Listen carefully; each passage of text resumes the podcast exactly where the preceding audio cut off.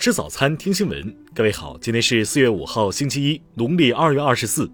新阳在上海问候您，早安。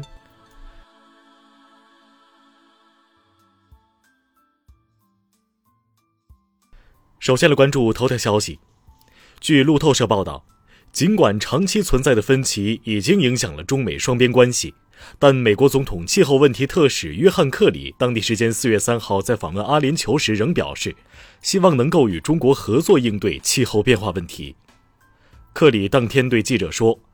拜登总统说得很清楚，我也说得很清楚，我们与中国之间的其他问题没有一个是受制于我们在气候问题上需要做的事情。”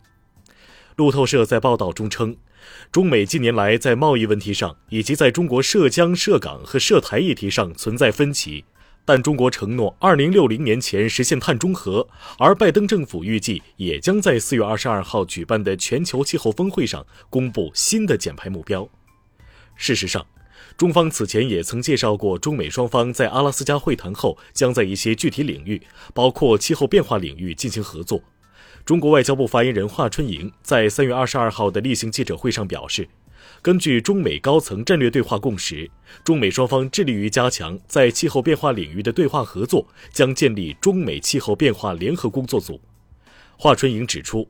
气候变化是人类面临的共同挑战，中美两国应当互相信任、互相理解、互相合作，在应对气候变化等当前国际社会紧迫的任务上开展合作。听新闻早餐知天下大事。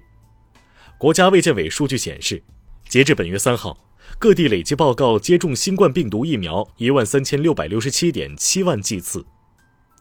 国家文物局近日公布，我国革命文物资源家底基本摸清，全国不可移动革命文物三点六万多处，国有馆藏可移动革命文物超过一百万件每套。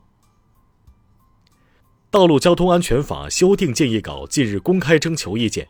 此次修改着力突出教育引导功能，其中规定，对部分违法行为初犯、偶犯的，可以给予警告处罚。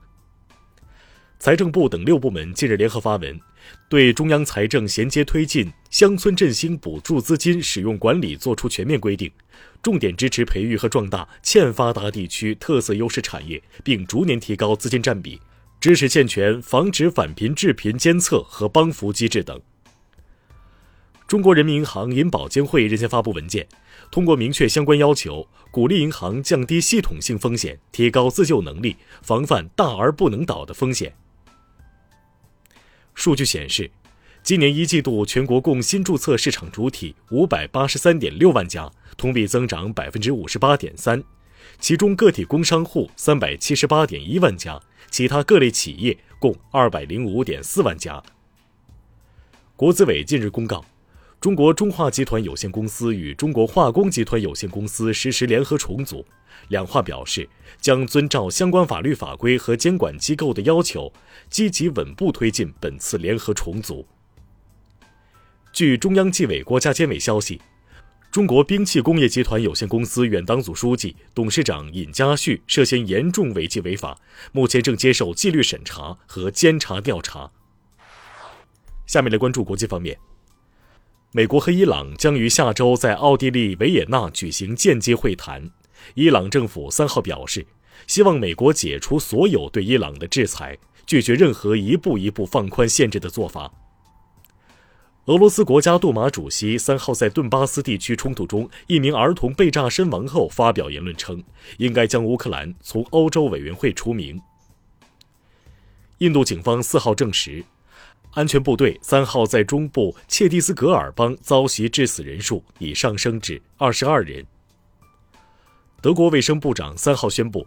截至当天上午，该国已有超过一千万人至少接种过一剂新冠疫苗，相当于总人口的百分之十二。已接种第二剂疫苗的人数则为四百三十万。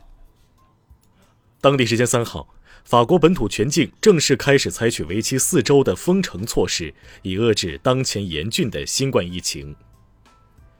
截至南非当地时间四号，南非新冠肺炎治愈病例已达一百四十七万余例，使得南非新冠肺炎治愈率达到百分之九十五。据阿根廷总统府医务室三号下午通报，阿根廷总统费尔南德斯新冠病毒检测结果呈阳性，确诊新冠肺炎。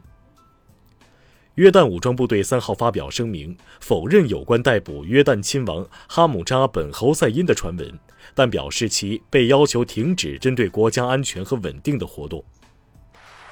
下面来关注社会民生。昨天，G 幺五沈海高速由南向北八百九十八千米处发生一起道路交通事故，事故共造成十一人死亡，十九人受伤，受伤人员均已送医院救治，事故原因正在调查中。浙江海事局消息，昨天，一江苏籍渔船在舟山外海海域沉没，二十名遇险人员已救上十六人，其中十二人无生命体征，另仍有四人失联。近日，四川成都海关连续查获两起利用国际邮包走私新型毒品 LSD 致幻剂（俗称邮票）入境案，查获毒品 LSD 致幻剂共计一百零五张，净重二点二克。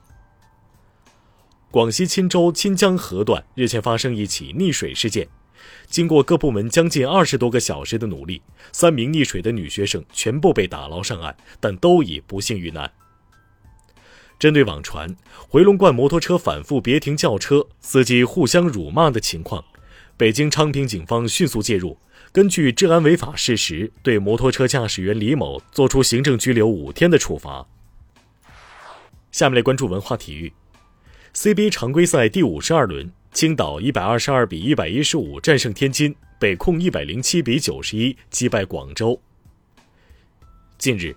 德国转会市场统计了二零二一年世界足坛身价上涨最多的十名球员，其中巴萨中场佩德里身价上涨四千万欧元，排名首位；拜仁边锋科曼排名第二。庆祝中国音协弦乐学会成立音乐会近日在北京音乐厅举行。我的祖国等耳熟能详的主旋律作品弦乐版和《梁祝》小提琴协奏曲弦乐重奏版都在本次音乐会上首演。俄罗斯科学家实验显示，放置在国际空间站外表面的棉团可保护一些微生物在太空紫外线辐射下仍能存活。这意味着，在执行外星考察任务时，需对航天器内外更严格的杀菌消毒。以上就是今天新闻早餐的全部内容。如果您觉得节目不错，请点击再看按钮。咱们明天不见不散。